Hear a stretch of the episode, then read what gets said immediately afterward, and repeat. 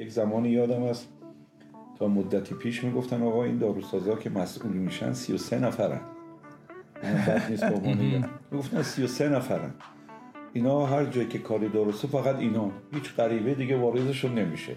مثلا فلانی الان مدیر کله. از مدیر کلیش می میشه مدیر عامل اون شرکته. الان مدیر عامل اون شرکت میاد میشه نمی‌دونم مدیر کل اونجا یا معاون اونجا یا معاون وزیر. 33 نفر معروف بودن. حالا ما هم به عبارتی جز ما 33 نفر بودیم. در خدمتتون هستیم با اولین قسمت از پادکست فارماکست اولین پادکست تخصصی حوزه داروسازی. بنده محمد مهدی شریفی هستم در کنار. من هم محمد رضا زرگرزاده هستم و بسیار خوشحالیم که مهمان لحظه های شما هستیم.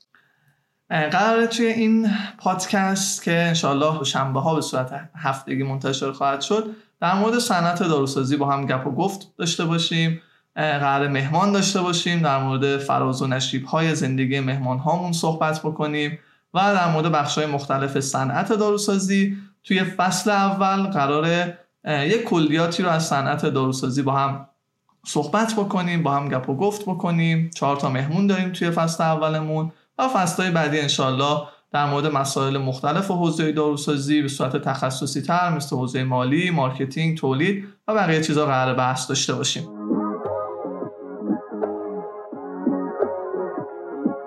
این پادکست به همت مجموعه استوآپ تهیه و تولید شده. شما می‌تونید اپیزودهای فارماکست رو از اپل پادکست، گوگل پادکست، کست باکس و شنوتو دنبال بکنید. فقط کافیه کلمه فارماکست رو در این پلتفرم ها search کنید و عضو کانال فارماکست بشید.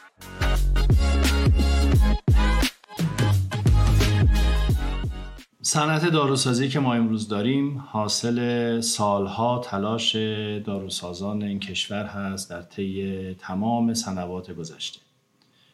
قصد داریم در این پادکست ها شما رو با تمام این تطورات گذشته آشنا کنیم و ببینیم اون چه که امروز وارثش هستیم و موظفیم که حفظش کنیم و ارتقابش بدیم با چه زحمت هایی به اینجا رسید دقیقا و ما قصدمون اینه که بنده به عنوان یک فرد کوچیک فردی که تازه وارد مسیر صنعت داروسازی شده در کنار دکتر زرگرزاده عزیز که خب سالها تجربه داشتن و کوله باری از تجربه هستن یک تلفیقی رو ایجاد بکنیم یک بالانسی رو ایجاد بکنیم که هم بچه های جوانتر هم بچههایی که تازه وارد صنعت شدن یا کسایی که دانشجو هستن بتونن از این پادکستمون بهره ببرن هم کسایی که به هر حال توی صنعت مشغول بودن بتونن از صحبت ها و مسائلی که توی پادکست مطرح میشه بهره لازم رو ببرن. مهدی جان می‌دونی خیلی مهمه که اونهایی که می‌خوان آینده رو بسازن از گذشته خودشون خبر داشته باشن. و اگر که این جوانهای داروسازی و این دانشجوهایی که سال آینده و دو سال آینده و سه سال آینده به بازار داروی کشور وارد میشن و یه بخششون در صنعت داروسازی مشغول میشن اگر ندانند گذشتهشون چه بوده و چه شکلی این وضعیت حاضر ایجاد شده ممکنه که در تداومش با مشکلات و صعوبت‌هایی مواجه باشن یا دوباره کاری های صورت بگیره که اصلا منطقی نیست. کاملا درسته. متاسفانه حداقلش ما توی دوران تحصیلمون هیچ قسمتیش نبود کسی بیاد در مورد مثلا گذشتگان صنعت داروسازی این که ما میراستار چه افرادی هستیم. شاید هممون مثلا اسم دکتر عبیدی رو شنیده باشیم ولی اصلا نمی‌دونیم داستان زندگیشون چی بوده اصلا نمی‌دونیم چی کار کردن. و چی شده که اصلا الان نظام داروی ما به اینجا رسیده و این خلاها وجود داره ما سعی می‌کنیم تو این پادکست این خلاها رو تا اونجایی که در توانمون هست پوشش بدیم و شما رو و مخاطبینمون رو با زندگی این افراد حالا چه افرادی که با تجربه چه افرادی که جوانن و اول رو هم و کلی ایده دارن. یه تلفیقی از اینا بتونیم این آشنایی رو برای شما ایجاد بکنیم و باعث بشیم شاید یک قدمی در جهت افزایش اطلاعات شما از صنعتی که قرار داخلش کار بکنید و اصلا از هیته که قرار داخلش کار بکنید به دست بیارید.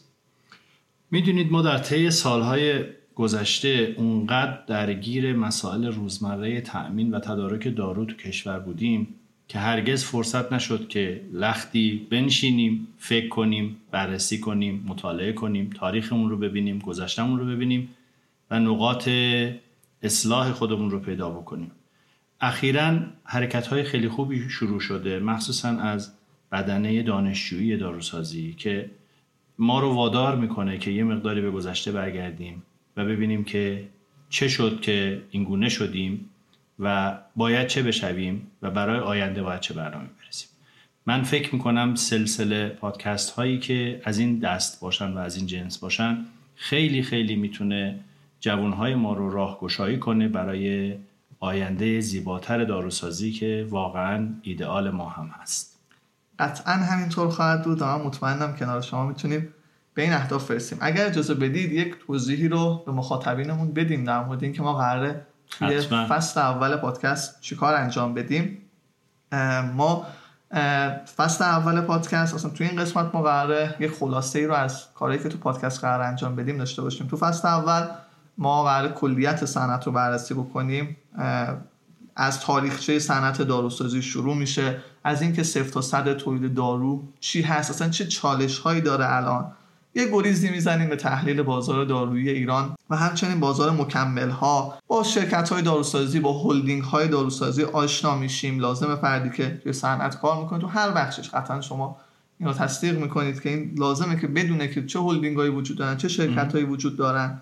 و انشالله در مورد چالش هاش با هم چالش های صنعت دارو تو سال آینده قطعا با هم صحبت خواهیم کرد. این کلیتشه و ما مهمان خواهیم داشت. انشالله توی قسمت هامون یک بخش عمده ای از تایم پادکست ما در مورد مصاحبه با مهمون ها خواهد در مورد فراز و نشیبشون در مورد داستان زندگیشون قطعا شکست خوردن قطعا موفقیت داشتن. اینکه سبک زندگیشون چجوره؟ اینکه ماها یعنی من جوان اگه بدونم که به فرض دکتر فلانی که سالها تجربه داره چه ساعتی از خواب پا میشه چجوری این همه کار رو برنامه‌ریزی می‌کنه خیلی جذابه.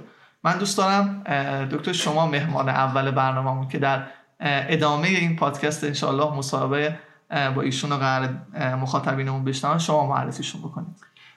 بله. عرض به حضورتون که قطعا ما بایستی بریم سراغ این افرادی که نظام دارویی فعلی ما حاصل تلاش های اونهاست. شاید خیلی عالی نباشه شاید خیلی بهینه نباشه شاید انتقادهایی بهش وارد باشه. اما این همه اون چه بوده که این دوستان با واقعا جهاد خودشون با زحمت خودشون تونستن به اینجا برسونن. و اگر این بزرگان و عزیزان ما نبودن من نمی‌دونم الان چه وضعیتی رو داشتیم و آیا کماکان شرکت های خارجی بایستی می آمدن اینجا و یه سری داروهایی رو به عنوان داروهای وارداتی توی کشور می آوردن اون اتفاقی که الان توی ترکیه یا توی خیلی از کشورهای دیگه تو کشورهای CIS هست که شما اثری از تولید داخل نمی‌بینید. بله این حاصل زحمات بزرگانی است.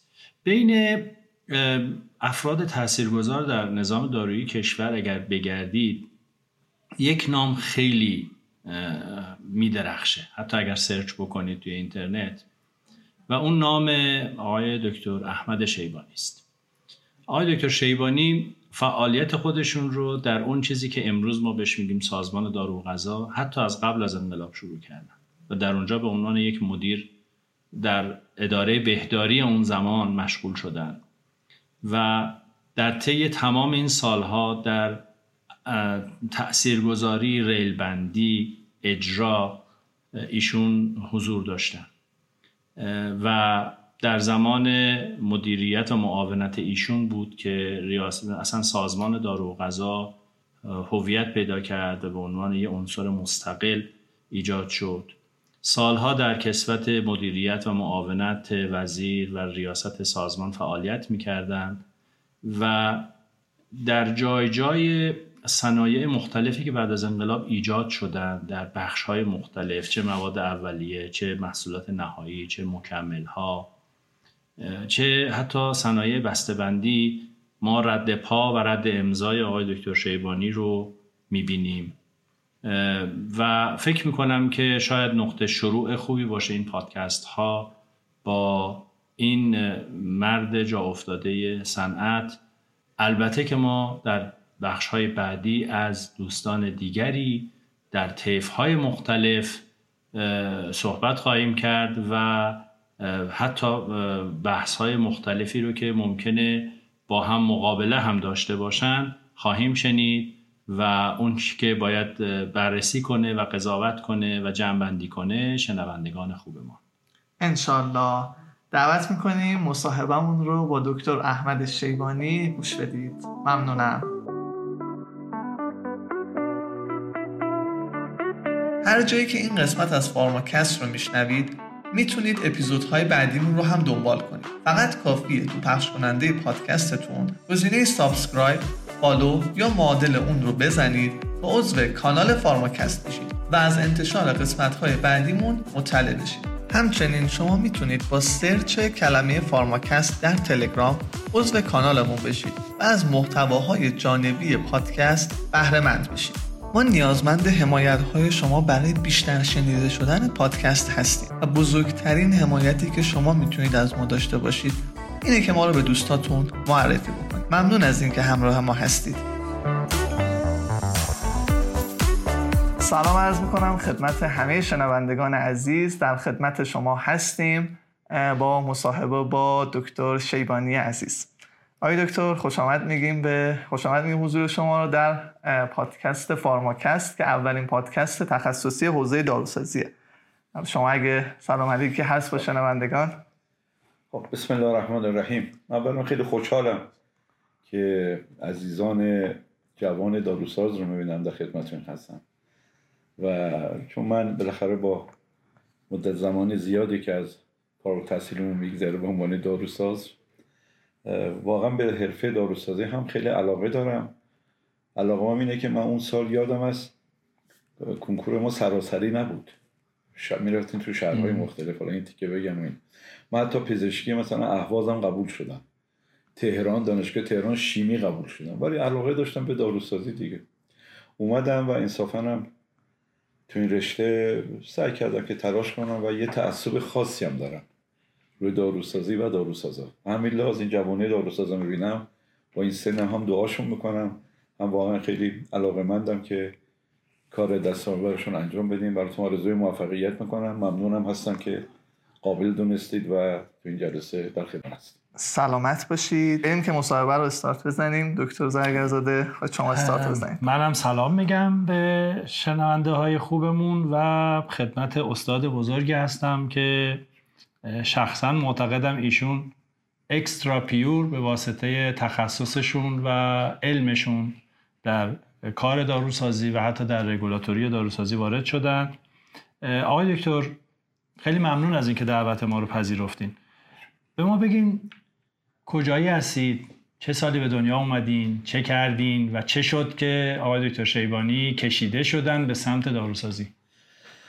از خدمت شما که من متولد شهر سمنان هستم در دوازده یک 1329 متولد شدم شب سیزده به در. بله یعنی شاید به عبارتی نحسی رو آوردم. متولد 1329 هستم در شهر سمنان. دیپلم سمنان گرفتم یعنی دوره دبستانم و دبیرستان و سمنان گذروندم و علاقه هم داشتم به رشته اون موقع رشته طبیعی می‌گفتم. چون سه تا رشته ادبی داشتیم ریاضی داشتیم و طبیعی. من علاقه داشتم به رشته طبیعی از ابتدا. وارد اون رشته شدم و دیپلم رو گرفتم و در سال 1348 هم وارد دانشگاه شدم. دکتر اجازه بچه درس خونه بودین؟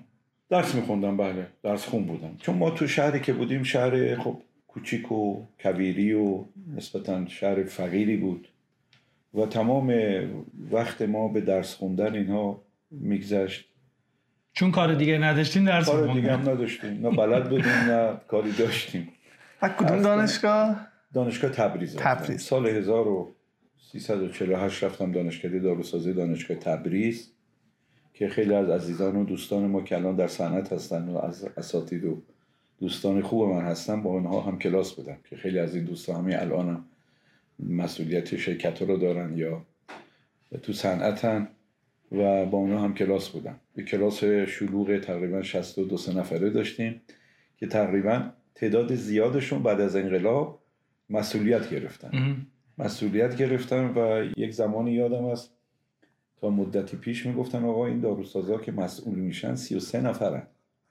بد نیست با می‌گفتن 33 نفرن.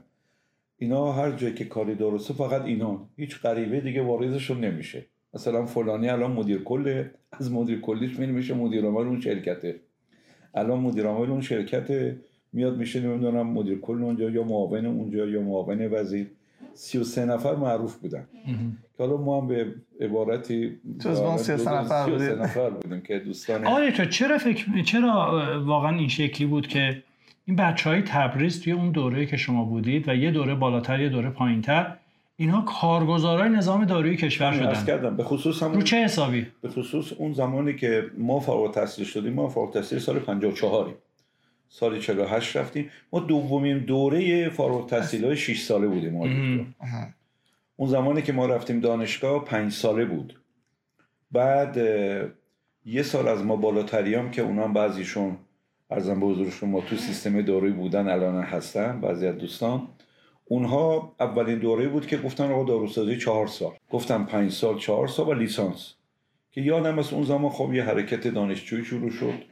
خیلی تلاش شد تا اینکه بالاخره 6 ساله شد. و اون زمان در تبریز اون امکانات موجود برای دوره دکترا 6 ساله وجود نداشت. هنوز آماده نبودن. یه تعداد دوستان اومدن وادشون در تهران گذروندن. یعنی اولین دوره 6 ساله که فارغ تحصیل سال 53 بودن اولین دوره اونو بودن. ما دومین دوره 6 ساله بودیم. متو ما همه رو در تبریز گذروندیم. و به همین لحاظ خیلی از دوستانی که توی دارو و سیاست گذاری دارو و مدیریت دارو و دخالت داشتن و هنوزم هستن و وجود دارن بچه اسم می‌برید برامون. ما اگه بخواد اسم ببرم ماشاءالله زیاد سیاستا رو نه ولی سیاستا رو نه خیلی هستن. مثلا از کلاس ما کسایی که اومدن توی بحث دارو چه تو کار اجرایی چه تو کار صنعت اینا.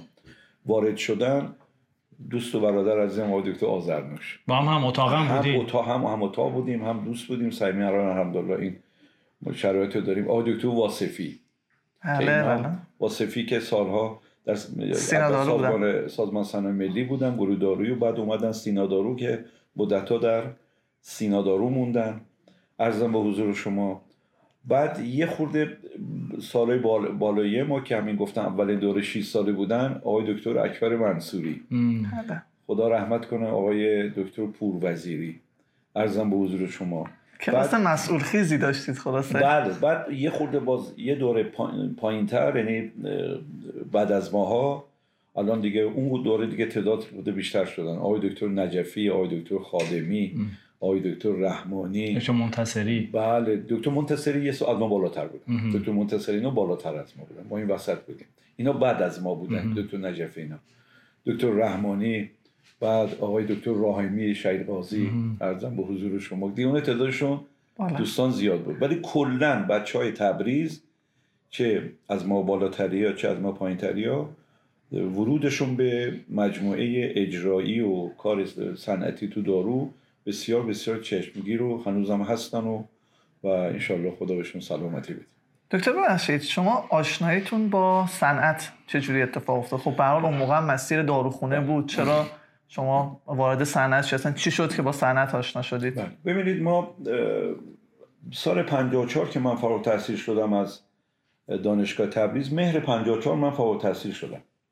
خب اون تو دوستان ما مثل آقای دکتر آزرنوش و آقای دکتر واصفینا دو سال سربازیشون رو رفتن سپری کنن من چون تنها فرزند پدرم بودم و معافیت کفالت گرفتم و سربازی نرفتم. بعد اومدم سال 54 در تهران یعنی مهر 54 که فارغ شدم.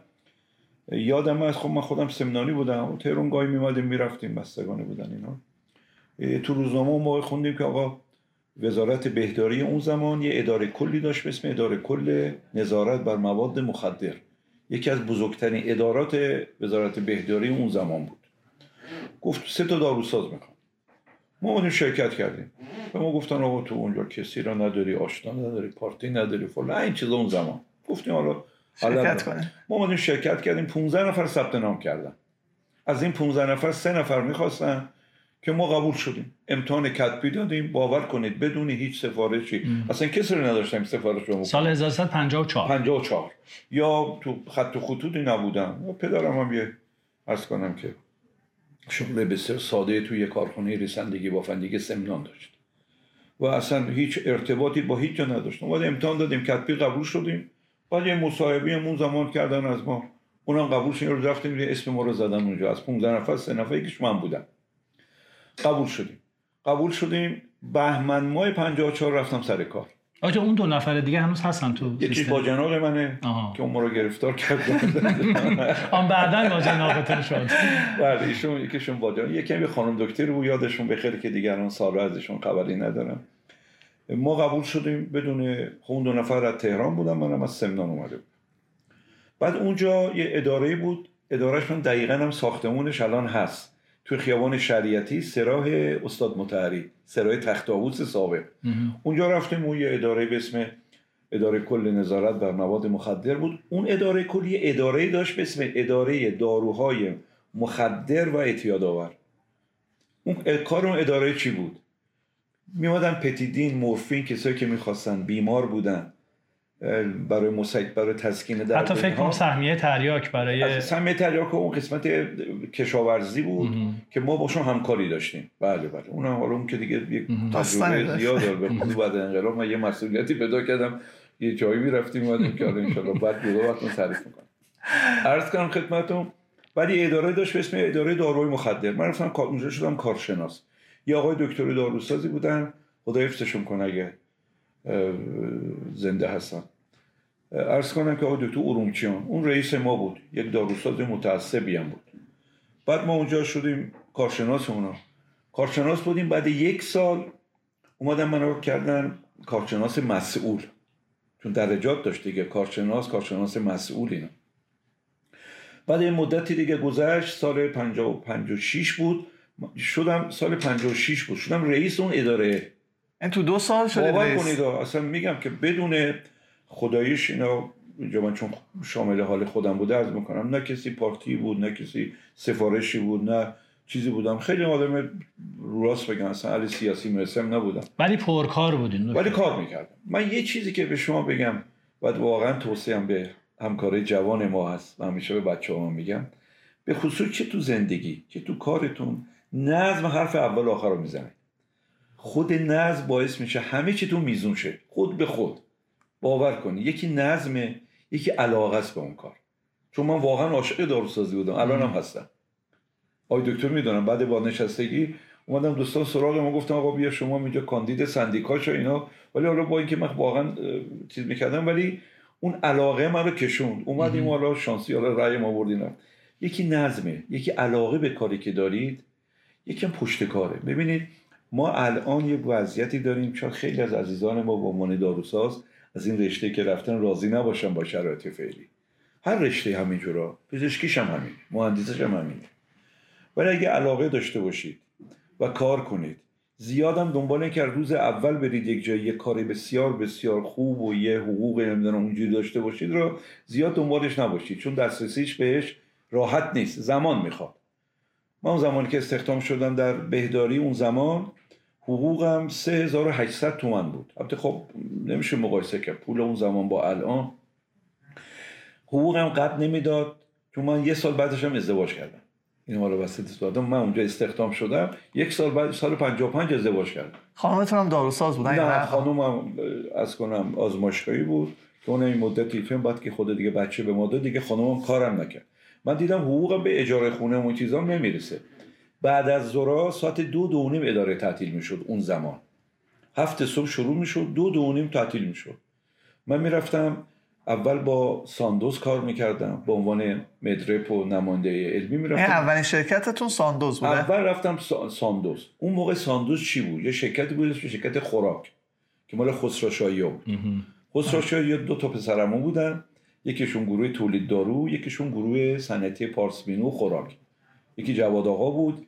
این برم علی آقا بود بسیاره اینا خب دو تا شرکت عظیم بودن. اینا بیشتر تو صنعت بودن. اونا یه شرکتی داشتن به اسم شرکت خوراک. این شرکت خوراک شیر خشک می آورد. نمایندگی ساندوز رو هم داشت. و بعضی از داروهای ساندوز رو تحت لیسانس در همین کارخانه پارسمینو صنعت پارسمینو تولید می‌کردن. مثل شربت ایپساندرین شربت سینه بود. نمی‌دونم مترژین. متیل ارگونوین این رو تولید می‌کردن اون شربت مولتی ویتامین معروف ساندوز. یه شربت مولتی ویتامین از این قرصای جوشانشون. قرصای جوشانشون خیلی معروف بود. من دیگه اون موقع خب بدرم بعد از ظهر میمدم خونه. یه نهاری میخوردم ساعت چهار چهار و نیم. کیف می‌گرفتم دستم.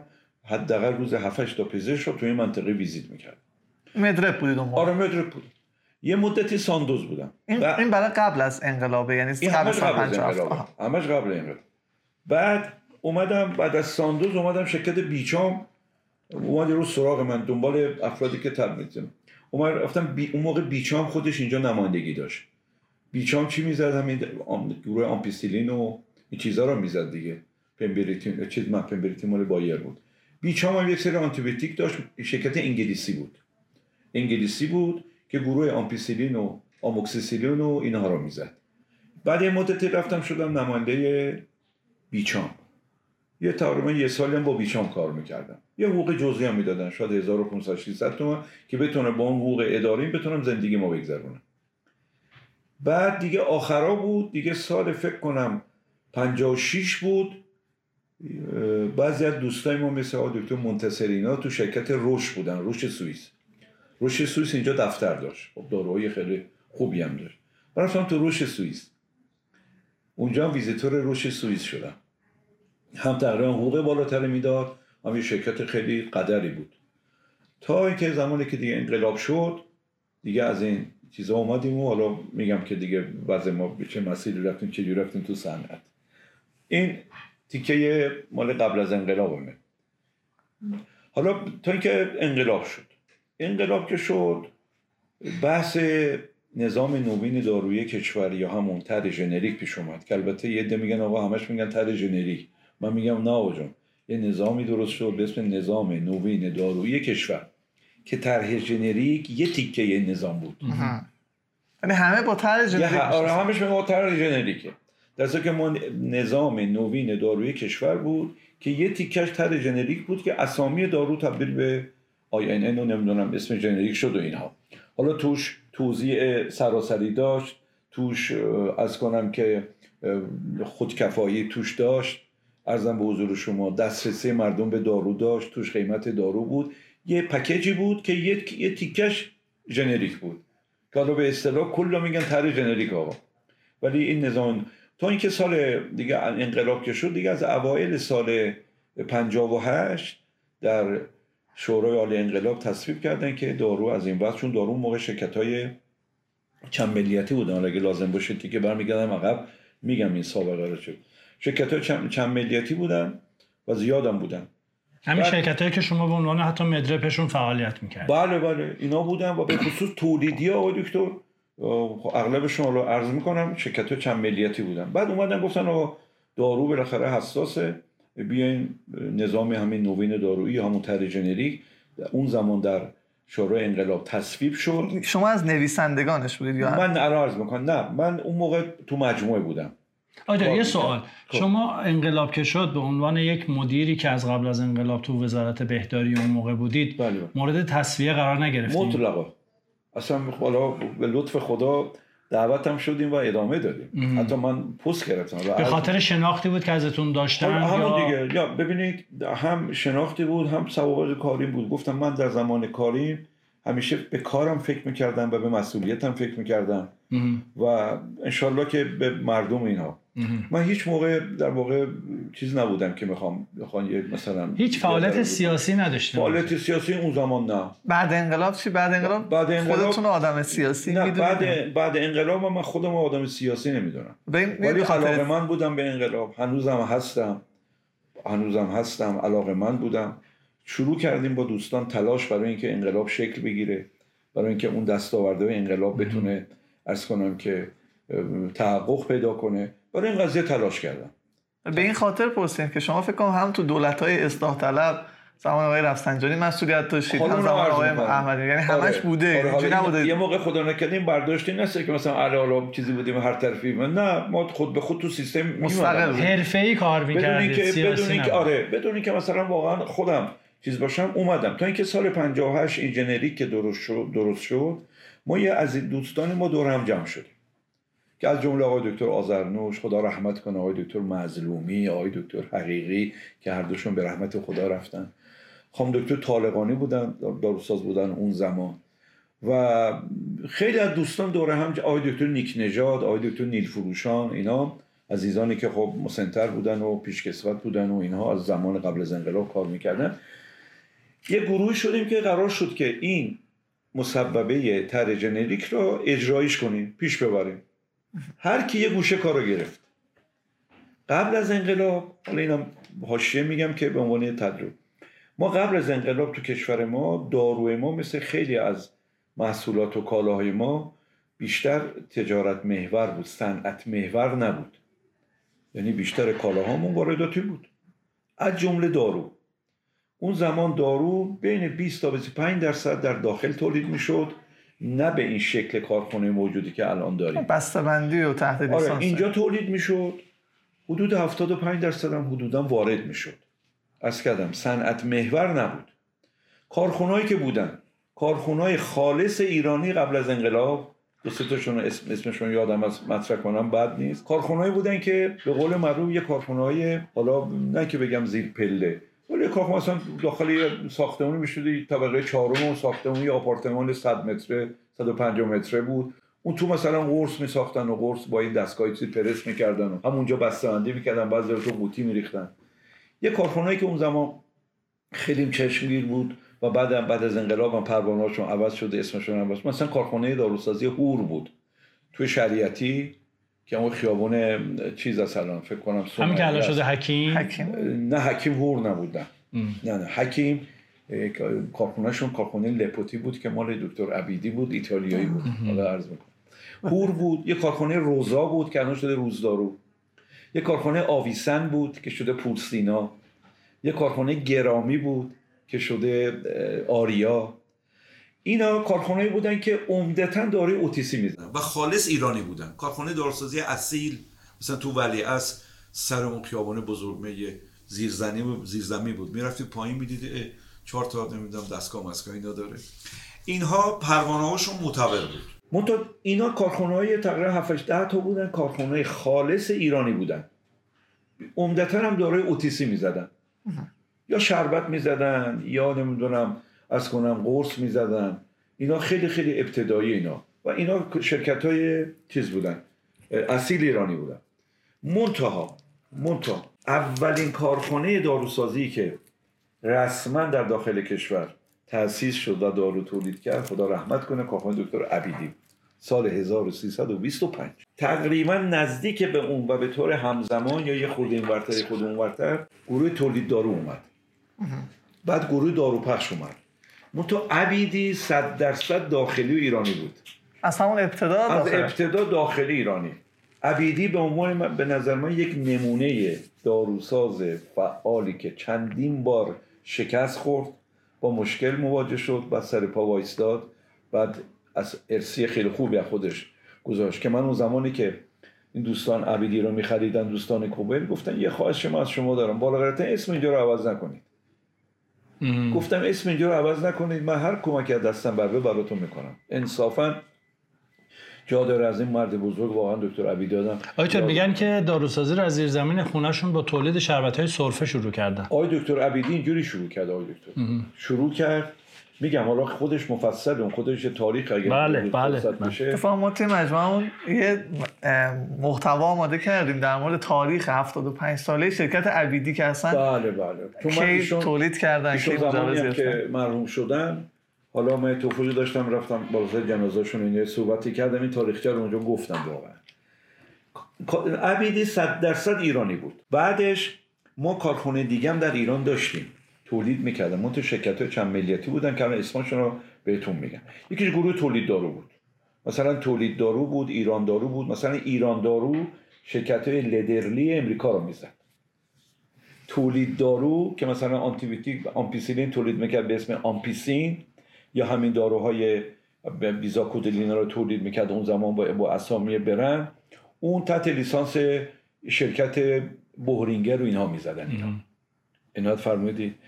ایران دارو لدرلی رو می‌زد. اینا ایرانی بودن. منتها عمدتا تحت لیسانس بودن و با شرکت های چند ملیتی کار می‌کردن.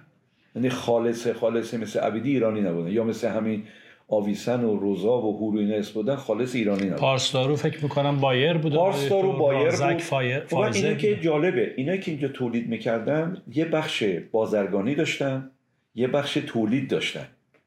بایر فارما تولید می‌کرد بایر شیمی بازرگانیشون بود.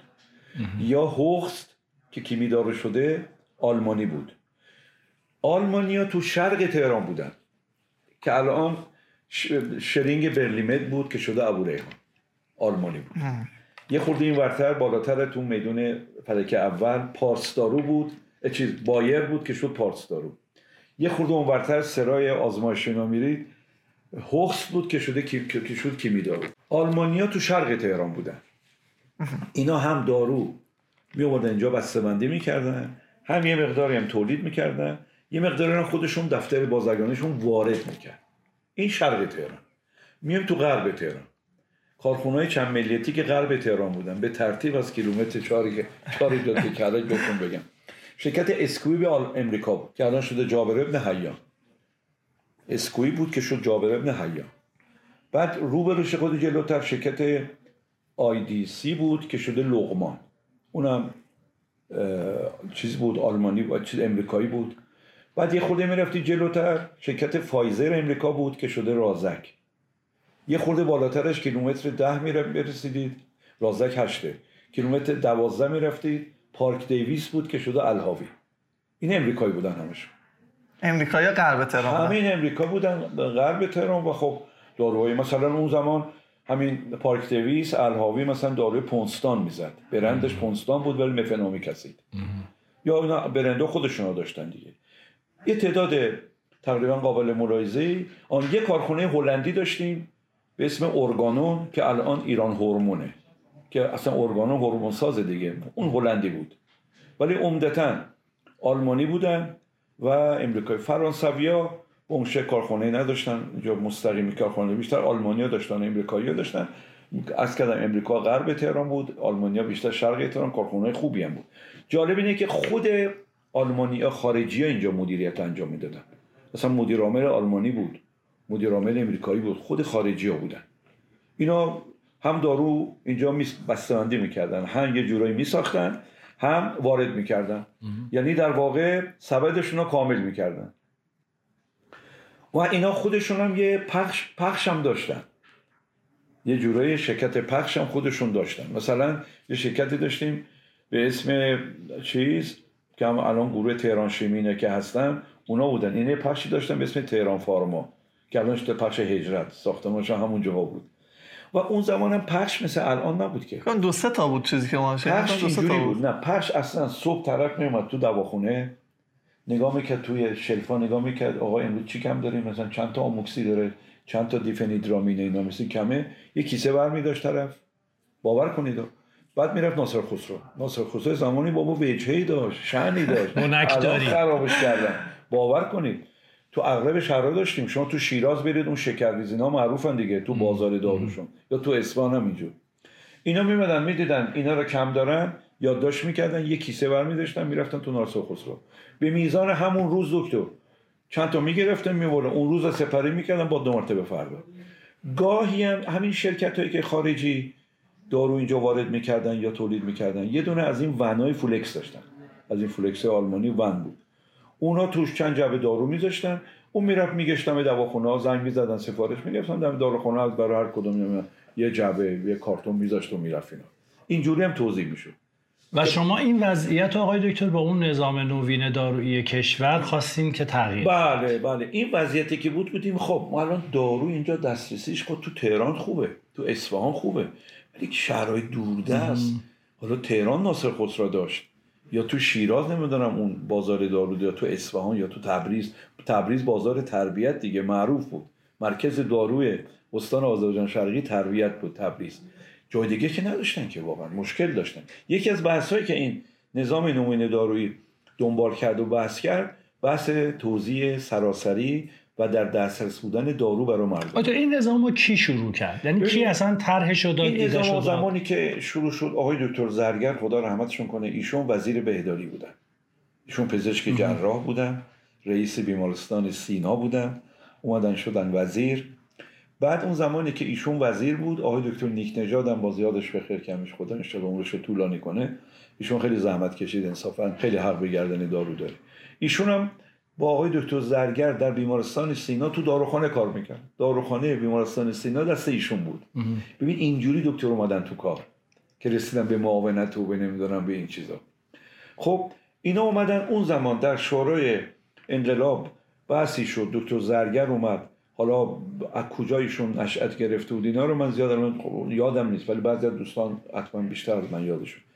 این وقتی تصفیه شد اون وارد این قضیه شدن که عرض کردم همین سیاستی که بود. بالاخره این شرکت ها چند ملیتی بودن صنعت دارومون ضعیف بود. کار بالاخره کماکان ناچار بودیم وارد بکنیم.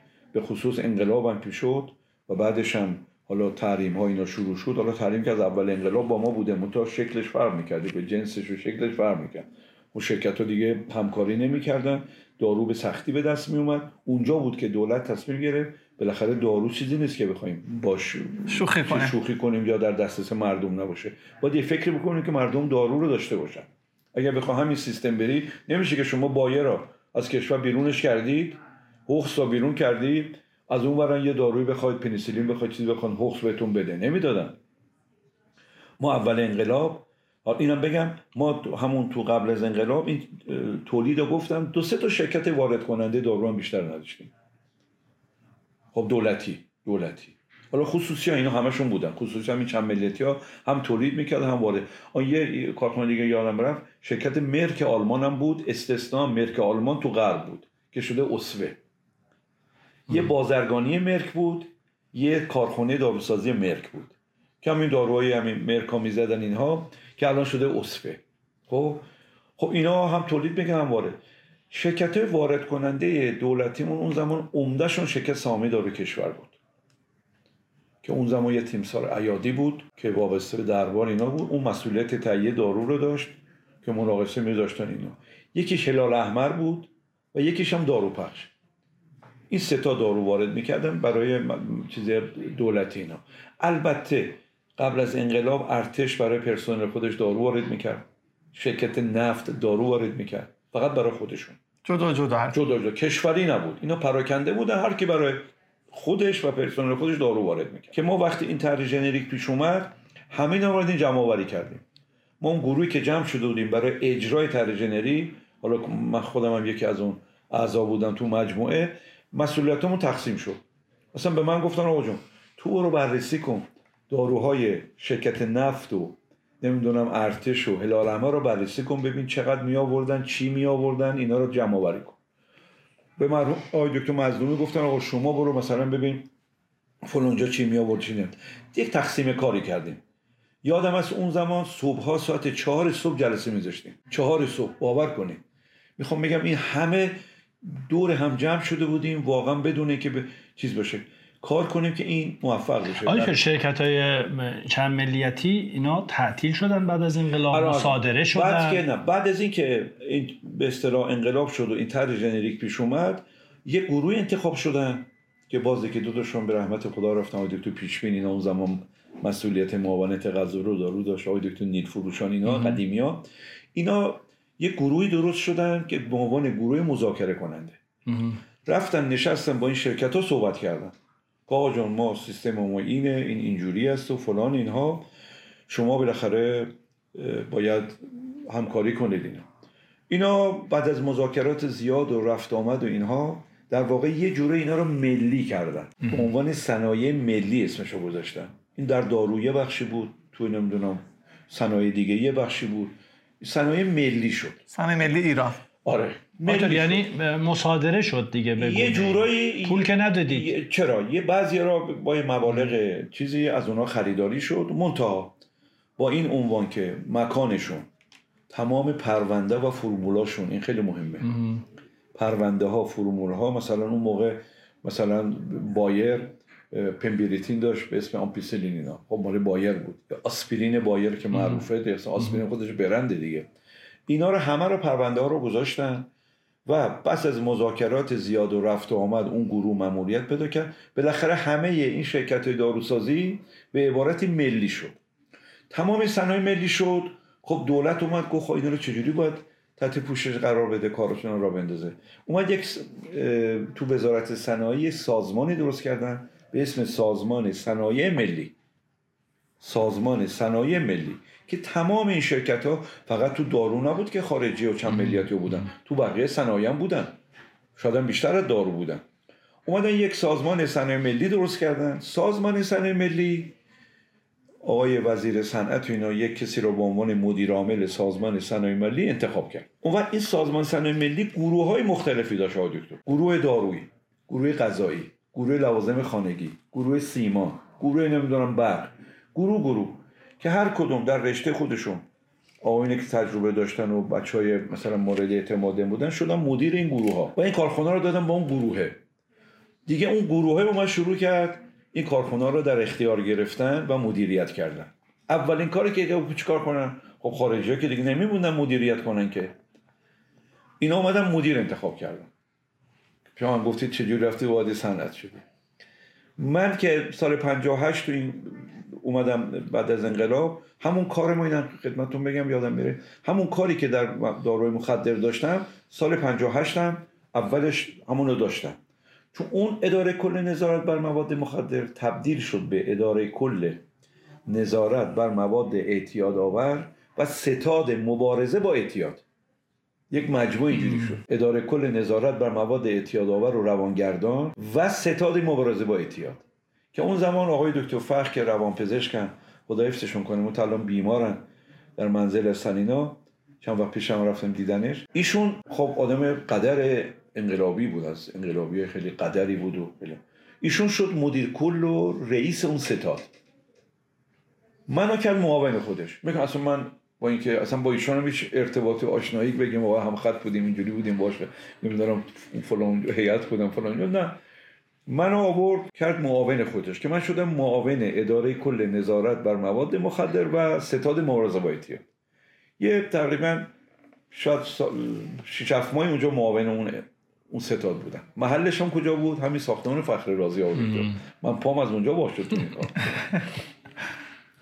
اونجا بودن تا اینکه سال 59 ارزم به حضور شما اومدم چیز تو همون ساختمون یه اداره کل دارو و اداره کل غذا و اداره مواد مخدر تو همین ساختمان فخر رازی بودن. همینجا که الان سازمان غذا دارو الان سازمان غذا دارو که من اومدم یه مدت کوتاهی شدم معاون اداره کل دارو.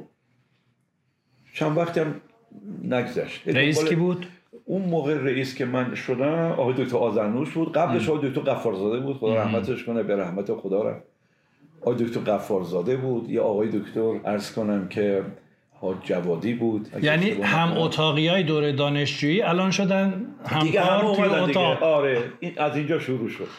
و یه مدتی بودم تا اینکه گفتن اون مدیر گروه دارویی سازمان صنایع ملی آقای دکتر لولاور بود که داروساز بود منتها آزمایشگاه بود.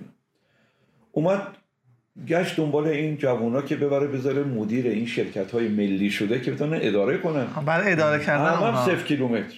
همه. از کسایی که ما رو صدا کردن ما رو فرستادن توی که از این کارخانه من بودم. پام از اینجا به صنعت باز کدوم مجموعه شما رفته کارخانه دونباکستر امریکا و فراورده تزریقی فعلی. دونباکستر امریکا تنها کارخانه تولید کننده سرم بود. سرم های تزریقی.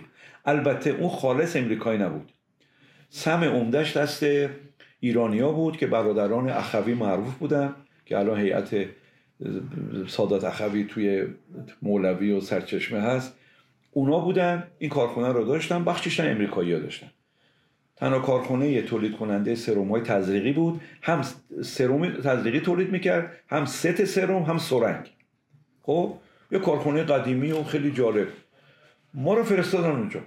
دکتر اگر موافق باشید ما تا اینجاشو نگه داریم. بقیهش رو بریم سراغ برای قسمت بعدی که شنوندهامون هفته بعدی ادامهش آره چون من زیاد حرف می‌زنم ببخشید. اختیار داریم. هرچی میرم یادم شیرینه چون خیلی شیرینه. چون از اینجا دیگه از اینجا دیگه کاری وارد صنعت میشم آره صنعت حالا بعد دیگه چجوری با دو مرتبه رو برگشتم اینا رو می‌ذارم. بعد قسمت بعدی نه خواهش می‌کنم آمادگی چون میگم انقدر هرچند سعی می‌کنم به خودم منظم کنم جمع کنم می‌بینم واقعا نمیشه. یه دریاست آقای دکتر یه دریاست. که یادم میاد. یادم ما میاد تو اپیزود بعدی سفر دوممون رو دریاییمون رو شروع می‌کنیم ما در خدمتتون. خیلی متشکرم ممنون. بگید من عذرخواهی می‌کنم. شاید. بیشتر از حد من حرف. متشکرم. ممنونم. ولی چون قبل از انقلاب یه بحثی بود. آره قبل از انقلاب بالاخره یک تاریخچه لازم آدم بدونه چی بوده چی شدیم. ما رسیدیم به دیگه الان اومده حضور آقای دکتر احمد شیبانی در شرکت فراورده های تزریقی ایران. ایران. ممنون متشکرم آقای. دکتر. تشکر تا. دیدار بعدی. متشکرم. این قسمت از پادکستی که شما شنیدید توسط مجموعه استوآب تهیه شده. استوآب جاییه که کمک می‌کنه شما در صنعت داروسازی حرفه‌ای تر بشید. برای کسب اطلاعات بیشتر در مورد استوآب می‌تونید به سایتمون www.stoop.ir سر بزنید. ممنون از اینکه با این قسمت از پادکستم همراهمون بودید.